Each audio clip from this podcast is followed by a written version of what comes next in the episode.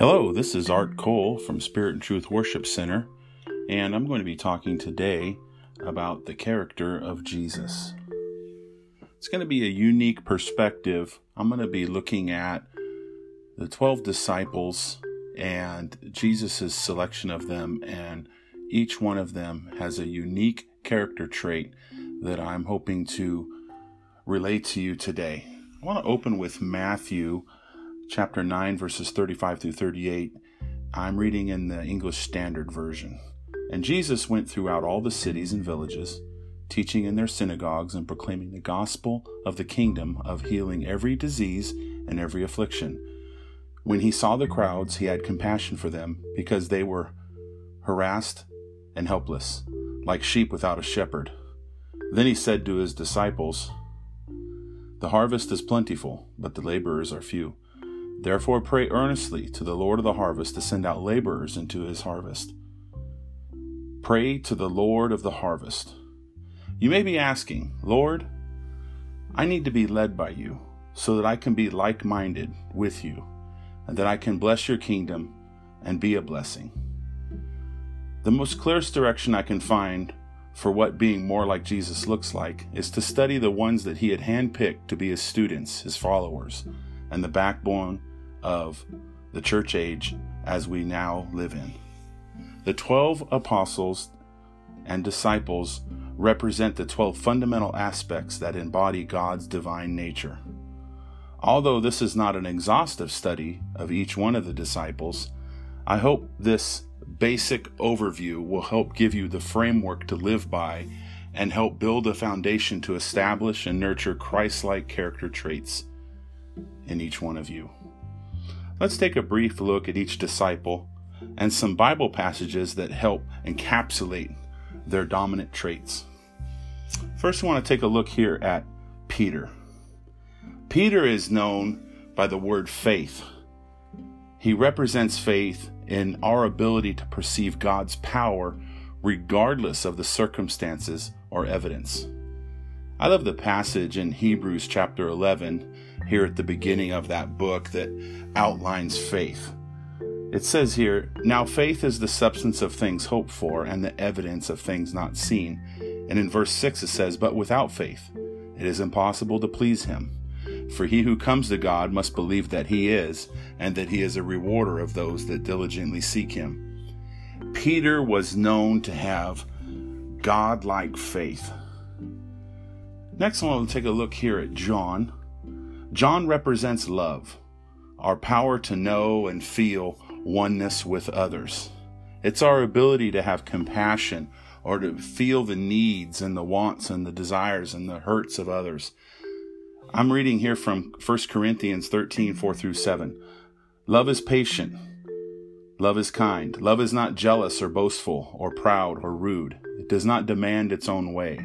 It is not irritable, and it does not keep record of being wronged. It does not rejoice about injustice, but rejoices whenever the truth wins out. Love never gives up, n- never loses faith, is always hopeful, and endures through every circumstance.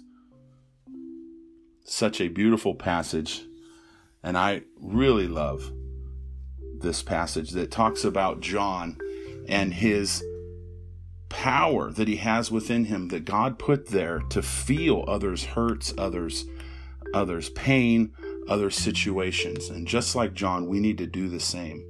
The next is Andrew. Andrew represents strength and our capacity for endurance, courage, and confidence. Passage in Isaiah 40, 29 through 31 reads, He gives power to the faint, and to him that has no might he increases strength.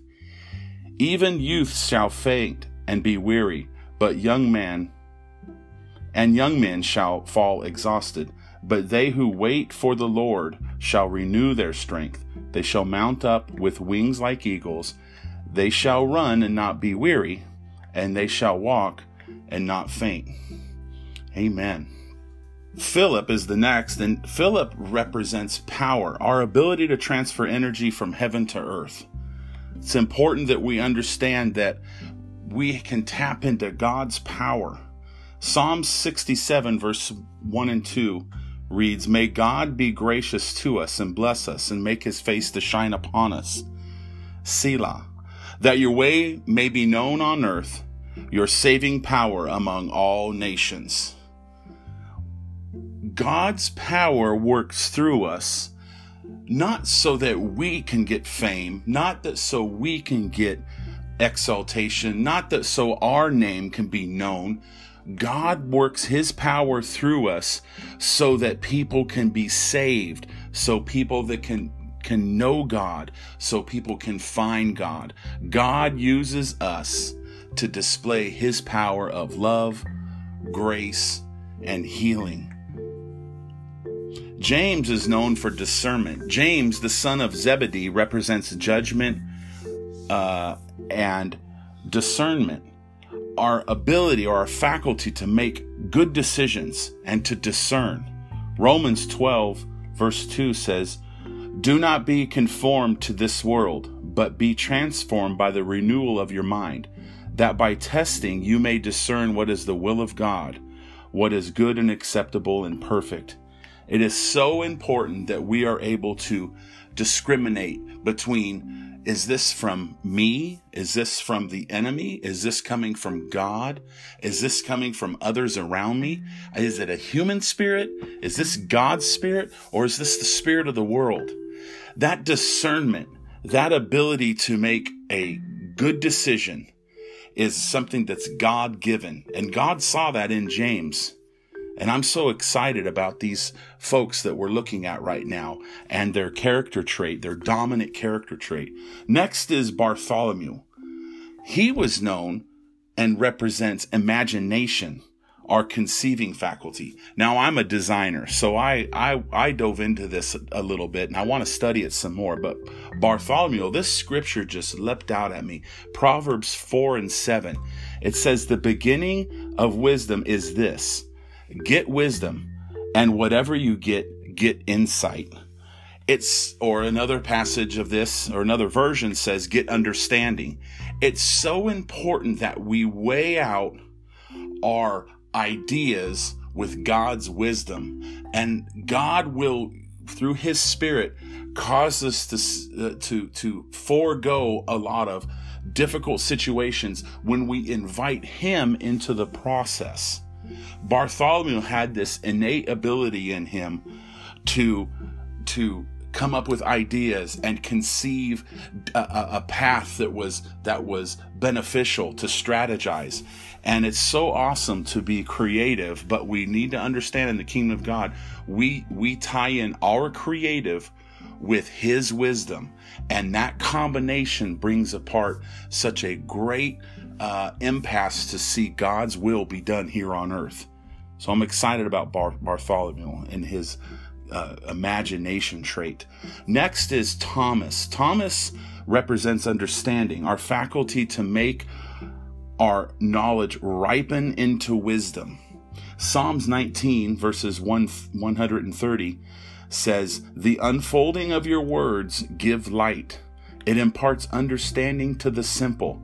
It's so important to know that God's word gives light. God's word is powerful. It imparts to all the way from the most knowledgeable people to the most simple, barely growing Christians that have just come to the Lord, that are newly planted. It will give so much understanding to every type of person out there. Every Christ follower has the ability to gain understanding. Amen. And to go further in that, to ripen it into wisdom. Praise God. Matthew represents the will. The will, it's our executive power. It's that drive within us that causes us to choose going this way or that way. This trait allows us to re- direct and activate the decisions we have made. Psalms 143 and verse 10 says, Teach me to do your will, for you are my God. Let your good spirit lead me on level ground. I love this passage. The very end of it just communicates so much to me. Let your spirit lead me on level ground. Such a powerful passage. Take that scripture, read that, and pray, God, lead me on level ground. God, impact my will, my executive power, the area in me where I direct and activate the decisions I need to make. The next is James. James, the son of Alphaeus, represents order, our power to establish the right sequence, the right patterns, the right paths, the right harmony and balance. Romans 12 verses 15 and 16, I'm reading from the Amplified says, rejoice with those who rejoice. That means to share in others' joy. And weep with those who weep. That means sharing in others' grief as well. Live in harmony with one another. Do not be haughty. This means don't be conceited. Don't be self important. And an important other word here is don't be exclusive, but associate with humble people. Humble people in this passage means those with a realistic self view. Do not overestimate yourself. The Amplified is so powerful when you take some of these scriptures that are in the epistles and they just break them down in today's language so powerfully. I love this. Our order, our ability and our power to establish harmony and balance in our life, God can do that through us with his spirit. Simon represents zeal. Zeal is our power to become interested and generate enthusiasm, be motivated, and build that motivation up to an intense level.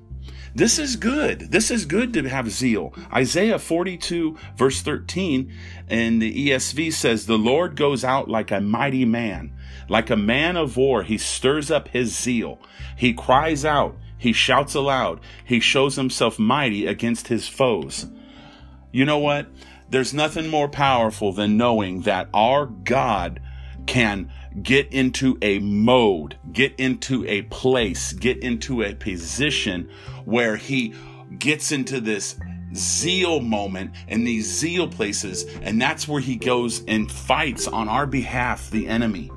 We can do this as well on prayer, on in prayer, on our knees, and in in uh, uh, uh, praying and interceding, we can also become zealous. We can also generate enthusiasm and motivation and intensity in our prayer, but we can also do it with a great, cheerful, happy attitude. We can bring that zealous, part of our spirit, our joy to serve the Lord, our thankfulness to God, that can emanate through our face, our expressions, how we talk to people. So I'm excited about Z- Simon and his, that he was, had the zeal of the Lord and God saw that in him. Next is, uh, Thaddeus. And Thaddeus represents elimination, or the, the more modern word is filtering our faculty to release false beliefs and thoughts that are not for our highest good.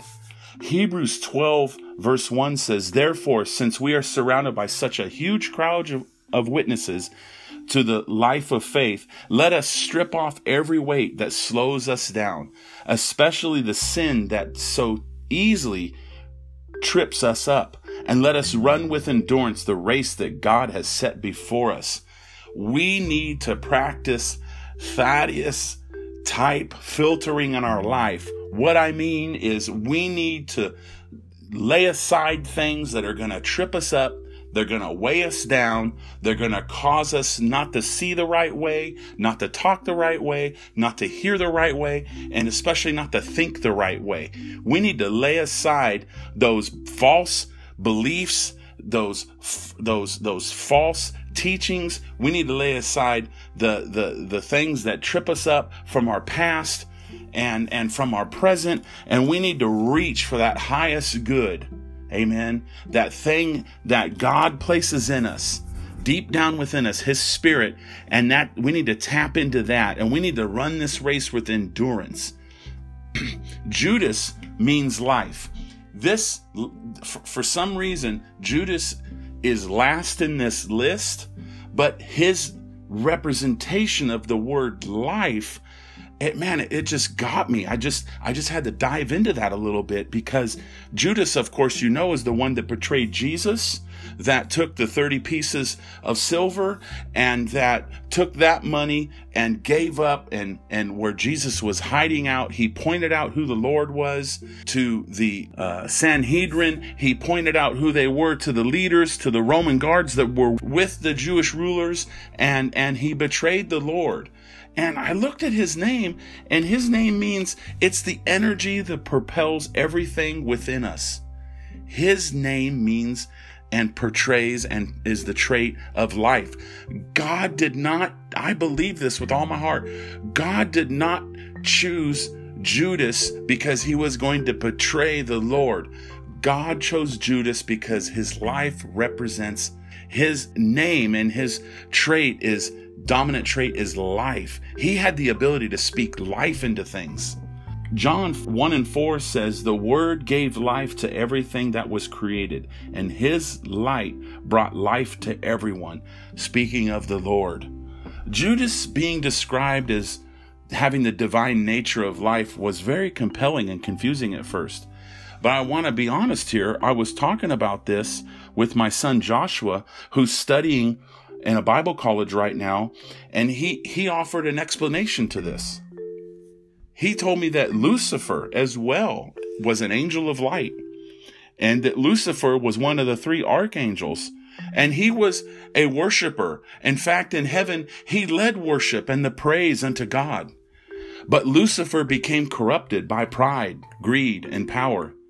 Yet he was created by God for a purpose Lucifer's purpose was to conduct praise in heaven and to worship unto God Almighty. Although God has a divine purpose for all of us, there comes a time for all of us to choose the right path. We see that Jesus saw something redeemable in Judas. God saw something inside him that was good. Yet in the end, Jesus could not overcome the temptation of greed. And although he could have came back to Jesus and been forgiven, he did not. See, we have these two different extreme paths in our life. We have life and we have death. We have sin and we have obedience. We all have a purpose. That purpose that God saw fit to place in each side, uh, each and every one of us. He has given each of us through faith, enough faith to find our purpose. We all have a choice to make each and every day. And my prayer for you is that you choose God. Let go of the past. Let go of the labels that limit you and grab onto God, and He will start to shape you and shape your character so that you can become a beacon of joy, of hope, and love that I know you can be. I pray that in Jesus' name, amen.